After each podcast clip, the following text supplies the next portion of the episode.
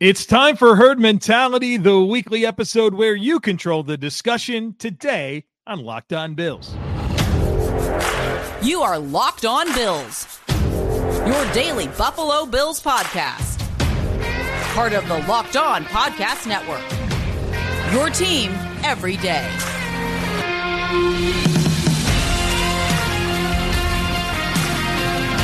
What's up, Bills Mafia? It's Joe Marino, author of Go Bills and Buffalo's Run, also the co host of the Locked On NFL Scouting Podcast. And I'm your host of Locked On Bills. want to thank you for making Locked On Bills your first listen every day, and a big welcome and shout out to our everydayers. You know who you are. Those of you who never miss a single episode, I appreciate y'all being here very, very much. I'd also like to invite you to subscribe or follow for free on YouTube or wherever you listen to podcasts. We're part of the Locked On Podcast Network, your team every day. Well, folks, we're going to do herd mentality today. The Bills are off, or were off on Tuesday, and so nothing new out of training camp to discuss. So we'll turn our attention to what you want to talk about and uh, get into some outstanding topics that were submitted for this week's herd mentality. Let's get started. First one comes from Anthony. Anthony says it's clear the Bills are going to use more 12 personnel, and I'm hopeful they will get as creative as possible with the options it opens up for the offense. My question is given the current roster of the AFC East, how do you think each team will approach defending the Bills specifically when in 12 personnel? They've talked about how it puts defenses in a tough spot to choose to defend run or pass. So just wondering what and who you think it comes down to for each divisional opponent. I know this is a tough question, and the answer could probably be a whole show, but the season is fast approaching. Thanks for always setting the standard for great content. Thank you, Anthony. Good question here. And I appreciate you asking this because it allowed me to take the time to really think about this. So let's go by, let's go through each team in the division, and I'll talk about some of the dynamics that exist for them that I think they will lean into to help defend 12 personnel. And just in case anyone's unfamiliar, 12 personnel just means one running back and two tight ends on the field. So this Dawson Knox, Dalton Kincaid combination on the field at the same time, what would I anticipate the AFC East doing to defend them? And real quick, just from a high level, I think you're typically considering matchup style linebackers. So, like a Matt Milano type player that's going to help defend tight ends. And then safeties. Safeties typically give you a little bit more size and physicality to handle the bigger bodies that come with tight ends. And so, starting with the New England Patriots, one thing that's true about New England is they don't have much in the way of coverage upside with their linebackers, but they will play a ton of safeties. There's been game plans against the Bills before they used a lot of 12 personnel where the Patriots would put several safeties on the field and they roster a bunch of safeties every year. And they got this guy, Kyle Dugger, who's probably one of the most dynamic overall players. I'm sure he'll be a big part of their equation to match up with Knox and Kincaid, in addition to Jabril Peppers and Adrian Phillips. Those safeties, those three safeties, that's a good trio. And um, that's probably who they're looking at to help defend 12 personnel. Now, the Patriots, like I mentioned, no coverage upside with their linebackers, but they've got safeties. Moving on to the, the Dolphins. The Dolphins, Vic Fangio taking over their defense this year. A lot of talent on the defense. Obviously, I'm sure they were quite disappointed to lose Jalen Ramsey, who is probably going to be out for over half the season, a good chunk of the season he's going to miss with his meniscus injury. And so Jalen Ramsey, I think part of their original vision for Jalen Ramsey was to be able to move him around quite a bit and use whether it's Kader Kohou or Cam Smith, who they drafted, to play on the outside and free up Jalen Ramsey to be versatile and be matchup specific. Well, he won't be around at least for the first matchup. He'll probably be back for the second matchup. And so I think they'll lean into Jevon Holland, who's a star in the making at safety. They get Brandon Jones back from injury this year. He's physical and athletic. And then they also have two good coverage linebackers in David Long and Jerome Baker. And so I think those four players, Holland, Jones, Jerome Baker, and David Long, are the players they're going to look to to help with those mismatches. And then, of course, when Ramsey comes back, put him into the mix. For the Jets, I think for them, it's going to be more about scheme than it is going to be specific players that can match up. They got a couple of good players. I think a Quincy Williams at linebacker who has the athleticism to match up, and Jordan Whitehead's a good safety. But for the Jets, I think for them it's more about scheme. And part of what they did last year that was that made them so effective against the Bills was just testing the patience of Josh Allen and asking him to execute play after play after play and not necessarily have the assistance of a big play. And so I think they'll lean into that type of structure, but also utilizing Quincy Williams at linebacker and Jordan Whitehead at safety as two of their key players to match up. But I, I, think for them, it's more about their scheme, their zone coverages, how they space the field, and the mental stress that it might put on Josh Allen to kind of play the game a little bit differently. So that's how I would see the AFC East dealing with 12 personnel. The next question comes from David, who says, My question is about the Bills' AFC East divisional record and what it will be in 2023. With all the noise being made by the other teams in our division, the Bills' path to a domination of the division looks murkier. Do you buy or sell the Bills being in a dogfight to win the division this year? Also, if the division really is a complete war and leaves the Bills, Jets, and Dolphins nicking up each other's records, then which of the three gets a wild card spot, assuming in this projected scenario, all three teams are playing good football? It's a good question. And on the Draft Dudes podcast, uh, Kyle Crabbs and I, we went through and we predicted every single game of the season uh, for every team. And we actually had the Bills, Jets, and Dolphins winning 11 games or more. I think the Bills were at 13 and the Jets and the Dolphins might have been at 11. So we think they're going to win a lot of football games. And so even if you've got three playoff teams, which is what we had, we had all three of those teams making the playoffs. You know, they can be really good teams, beat up on each other a little bit, and there's still a path for more than two to get into the postseason. And so I think that's very much a possibility. But simply put, yes, I think this is the most competitive the division has been, along with the Bills. I mean, Miami is the team that I still perceive as the biggest threat. Uh, year two for them with Mike McDaniel and Tua Tagovailoa running that offense with Tyreek Hill and Jaylen Waddle, and you know they've added even more to their skill players with De'Von Achane at running back, who's really explosive, and Braxton Berrios now in the slot and Robbie Anderson now as one of their receivers. I think that they're going to be potentially more dynamic, and their counterpunch is going to be the most fascinating thing, or one of the most fascinating things for me to watch unfold this year, where you know they really have this explosive stretch there, kind of in the middle of the season, but tapered off a bit late. They look good against the Bills in both of their matchups, but some of those other matchups like the Chargers, uh, 49ers wasn't quite as clean for them. And so I'm really curious to see what Mike McDaniel's counterpunch is on offense while also being mindful of that Vic Fangio is taking uh, uh, taking over a defense that is absolutely loaded with talent, especially in that D line. I mean, they're they've got some dudes. And so I think the biggest threat is Miami. And um, I expect them to take a step this year. And obviously, I think the biggest part of their equation is Tua and his health. And if he stays healthy, I think they're going to win 10, 11 games. I'm very mindful of the Jets. The Jets are an interesting team. I think they were 7 and 10 last year. Great defense, bad offense, didn't score a touchdown their last three games. Well, they upgraded their quarterback position in a massive way with the addition of Aaron Rodgers. Now, I think he's got a good supporting cast. I, I still think there's some questions on the O line, especially at tackle. I mean, the running back situation is completely unproven, a bunch of young players. A lot that has to come together in terms of the skill players. They have some veterans at receiver, and of course, a budding star at receiver and Garrett Wilson.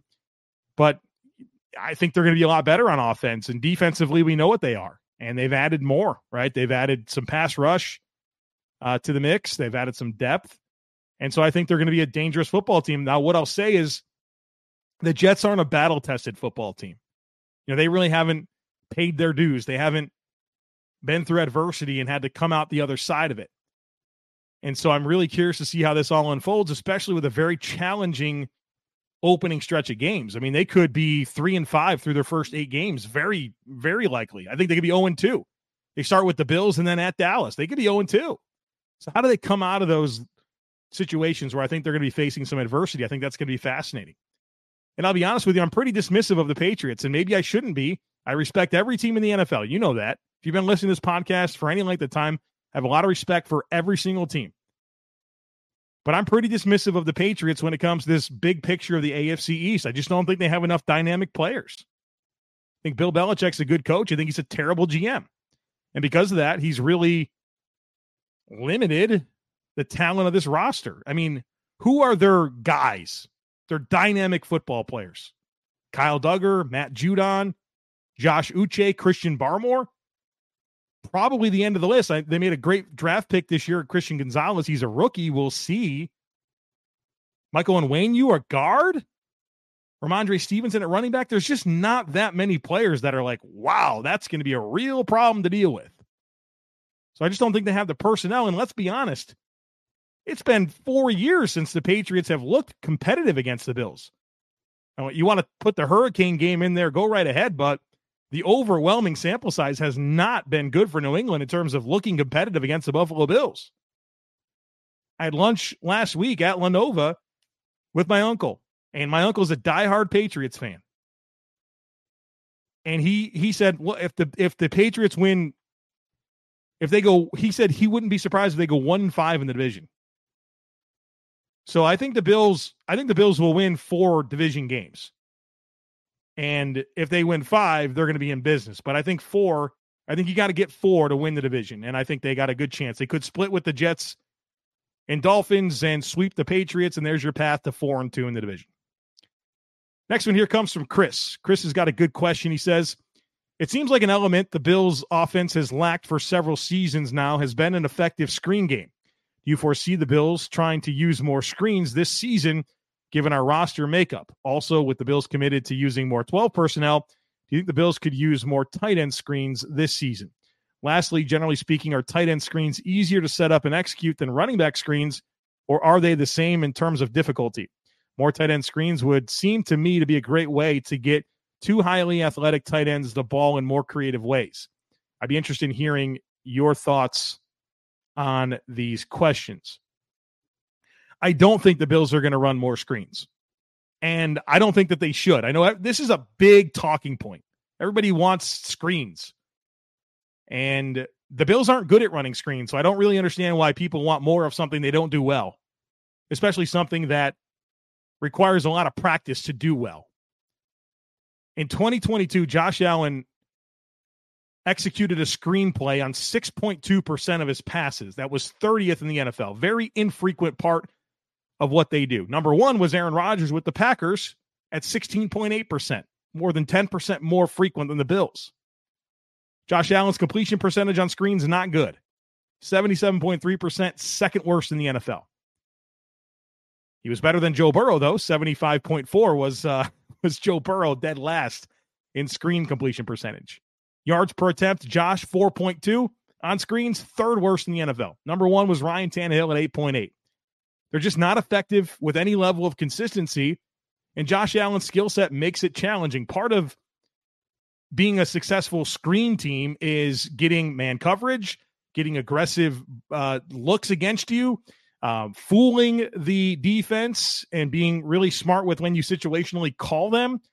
And the fact that Josh Allen is such a dynamic player that really puts a lot of stress on defenses and you don't get a ton of man, right? You get a lot of zone and eyes in the backfield. It just makes it difficult.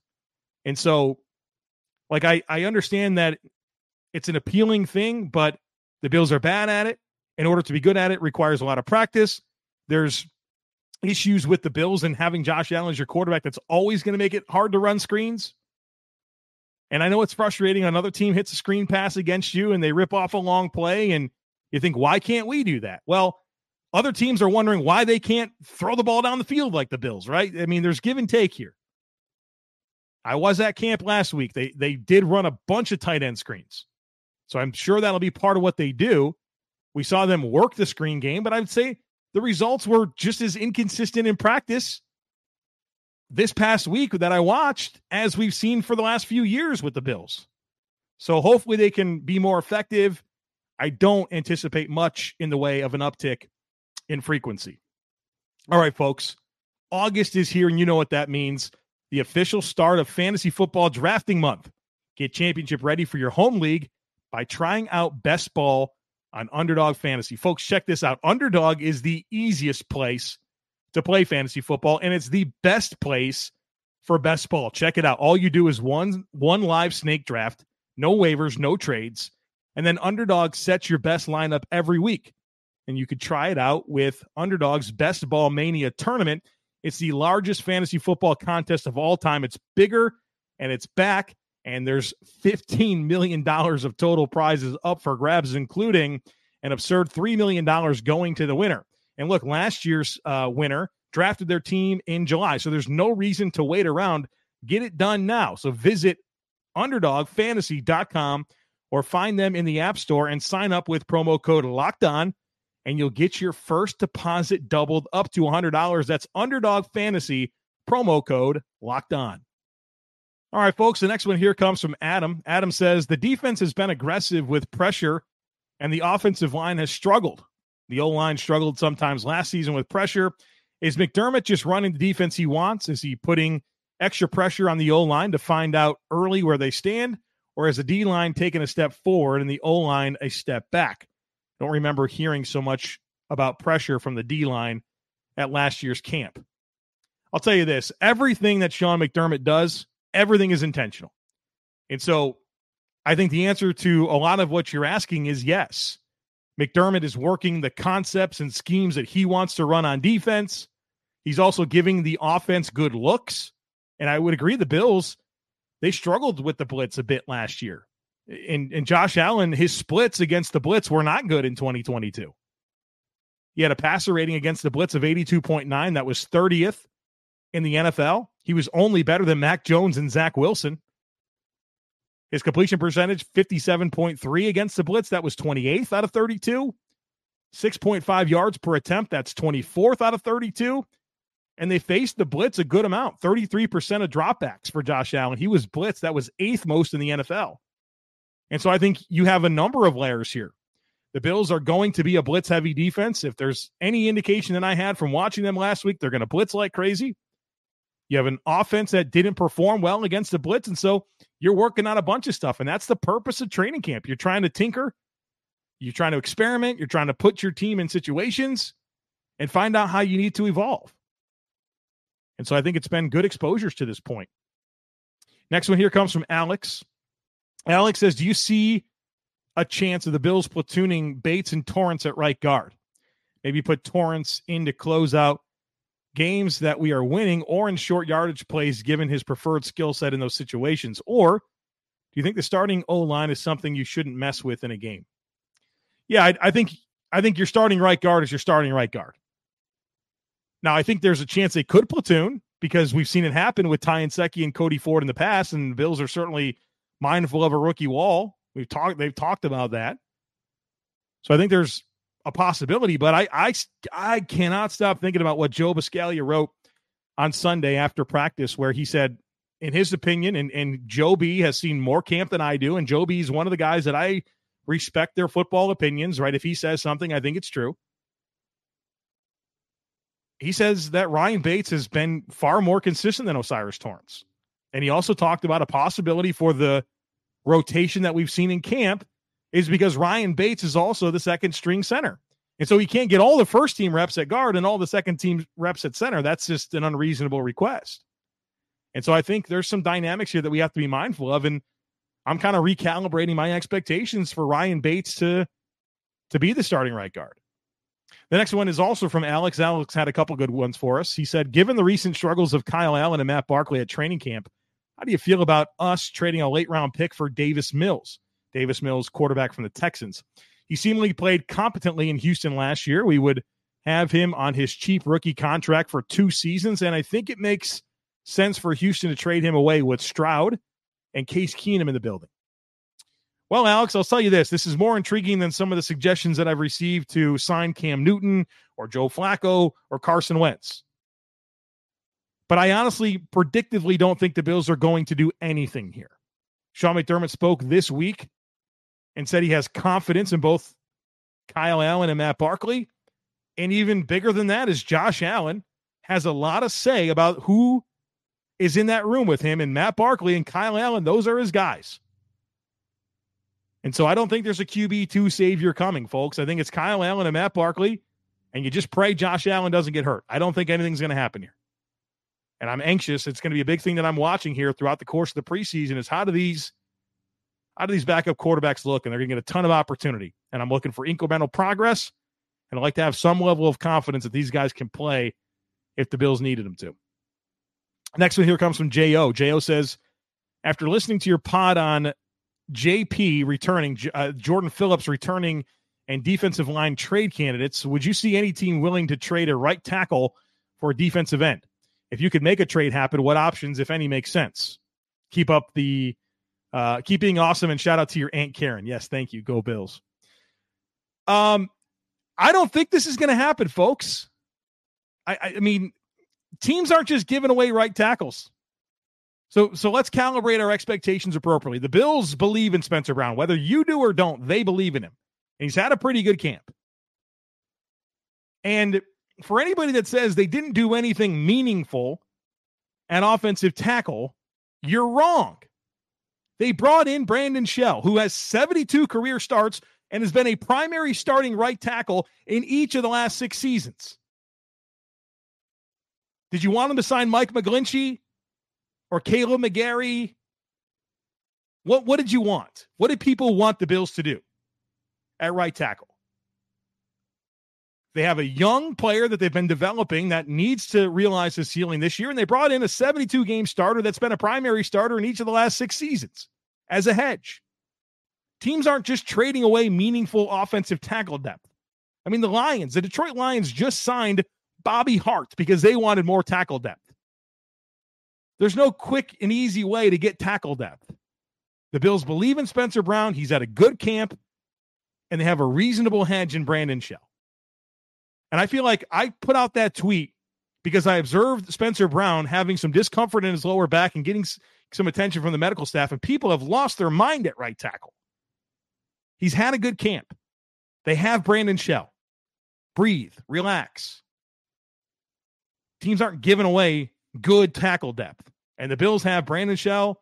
And say what you want about David Quessenberry. I don't think he's very good, but he's got a lot of experience. They still have Tommy Doyle, who I think the team likes to some degree. I wouldn't anticipate anything happen here. And expectations mi- minus reality equals disappointment. So disappointment. So I think it's good for us to have the right expectations because I don't think the Bills are sending away a defensive lineman for some offensive tackle that's going to get us all warm and fuzzy and happy about who's backing up Spencer Brown. They have Brandon Shell, primary starter each of the last six years. All right, folks, got some more to get to. Hang with me. I got my wing rankings. My Buffalo wing rankings are coming up after a very quick break. All right. Next one here comes from Jason, and then I'll do the wing rankings. Sorry, a little bit out of order. Uh, Jason says Boogie Basham is a guy you've often mentioned as a trade candidate and he seems to be on the outside of the defensive end rotation right now. I would disagree with that part of it. Is there any possibility he could bulk up enough to play three tech behind Ed Oliver in a rotational role? I recall him playing snaps there as a rookie. It seems like the ship has sailed for him to be a starting end, but another interior player under contract next year might be a nice thing to have. Some interesting layers there. I would disagree with you that he's falling behind in the uh, defensive end rotation. I commented last week several times about him getting first team reps, about the Bills deploying him in a number of different ways, getting a lot of interior rush reps as well. So I don't think he's falling behind. I think the Bills just have a lot of good options there. And um, I mean, no, he's probably not going to be a starter for the Bills, but neither is AJ Epenesa. And he had great progress in year three. Let's let Boogie Basham have year three before we send him to another team and dismiss any idea that he can help the Buffalo Bills because I think we were dangerously close to doing that with AJ Epenesa, and he responded with six and a half sacks last year and played good football. And so let's talk about this idea of Boogie Basham playing more on the inside. I think it's a possibility. I mean, he was 274 pounds coming out of Wake Forest. And I actually recently spoke to one of the defensive coaches at Wake Forest when Boogie was there. And I, of course, I asked him about Boogie, and he said, yeah, Wake was always fluctuating when he was at Wake Forest as well. And so that's continued in the NFL. And I have a level of concern about that and how it's impacted his ability to be consistent. But I think that if you wanted to put on more weight, he could, and he can help you more on the interior. And, and based on what I observed last week, he is getting those chances to reduce and play inside, just like you're seeing from Greg Rousseau and even some from Shaq Lawson. So I think he can help you situationally on the inside. Um, kind of a, penetration style player. He's not going to really help you as a nose, but that versatility is meaningful. And I, I'm willing to let things play out a little bit here. I'm not super optimistic. I've certainly commented and let you know that, but um, I, I don't. I mean, it's it's really unfair to to be overly critical for Boogie Basham as he enters his third season. I, I, think we we want this instant gratification for these draft picks to be amazing right away, and sometimes that's the case, but sometimes there there's development takes time, and we've seen year three be a meaningful year for a lot of players with the Bills, whether it's Josh Allen, whether it's Dion Dawkins, Dawson Knox. Ed Oliver's year three was his best year. I mean, this stuff happens. AJ Epenesa last year. Let's let this play out a little bit. Here comes the wing rate rankings. Bills WZA says we want all your wing rankings from your week in Buffalo. I'll be happy to give them for you. Um, so let me tell you, we, of course, you know I have a scoring system. So I had a scoring system here for the wings, and it was on a one to five scale. Five being great, four being good, three being average, two being fair, one being bad. And we graded the wings in five categories size, sauciness, crisp, flavor, and blue cheese. And so I went through, graded them all in five categories, and then I took what percentage of the possible points they got out of 100. And this is where they, they where everything fell. I went to nine wing places last week. You already know 911 Tavern, number one best chicken wing in the world. And again, let me tell you this as well. I am grading these only as traditional buffalo hot chicken wings. So no specialty flavors factored into this. Traditional buffalo hot chicken wing with blue cheese. Number one, very clearly 9 11 Tavern, 87% of the possible scores, they got them. Uh, Bar-Bill, number two at 85%. Number three, Wing Nuts at 84%. Number four, La Nova, 82%. Number five, Duff's, 78%. Number six, Elmo's, 68%. Number seven, Imperial, 51%. So big drop off here. Number eight, Mitchell's at 46%. Wings aren't good, but they got the best beef on weck. And then number nine is Bocce's, 45%. Those, I mean, they give you a, a, a little cup of Ken's blue cheese. Are you kidding me? I know they're known for their peaches, for their pizza. Just stay away from the wings at Bocce's. Not good. All right, next one here comes from Craig. Craig says, Who are the top three trade value players? Who should we try and get a good return on? And I'm going to give you a very boring answer. I'm interested only in the Bills keeping good players. I'm not interested in trade value and getting return on guys. The Bills are not sellers. The Bills are a Super Bowl contender. I want them to keep every good player and use them for themselves this year. We saw attrition on this roster last year in the, in the form of the depth being stressed. And I'm not trying to trade away players right now. Now, there could be some surplus talent that they can't roster, and that's where it gets interesting you wanted to trade a Boogie Basham or something like that, but I'm not interested in getting returns. I'm interested in having as many good players as possible to go win a Super Bowl. I got a, I got a DM this week. Somebody asked me about trade Trey White. What? The Bills are are not sellers. The Bills have to focus. The Bills should focus on retaining as much talent as possible. And there are injuries, they're going to happen. And so a position of strength can be a concern real quick. So I know that's a boring answer, and everybody wants to flip players for picks and all that type of stuff. And maybe there's some opportunity to do that where you have some surplus and you just have to because of the numbers. But right now, if you're talking about trading players, I mean, we're talking bottom of the barrel guys for late late day three draft picks. That's the conversation for me because the Bills are not sellers, they're contenders, and they're going to try to win a Super Bowl. And you need as many good players as possible for that to happen. All right, folks, there you have it. Herd mentality. Fun stuff today. Some good challenging items to get into. I think a lot of this was consensus type stuff that everyone was thinking about. So appreciate the opportunity to address these matters. Got a busy week the rest of the way. The Bills practice on Wednesday and Thursday, preseason game on Saturday. Ton of content coming your way. So don't miss anything. Make sure that you are subscribed. We'd love it if you took a second to rate, review, and share the podcast.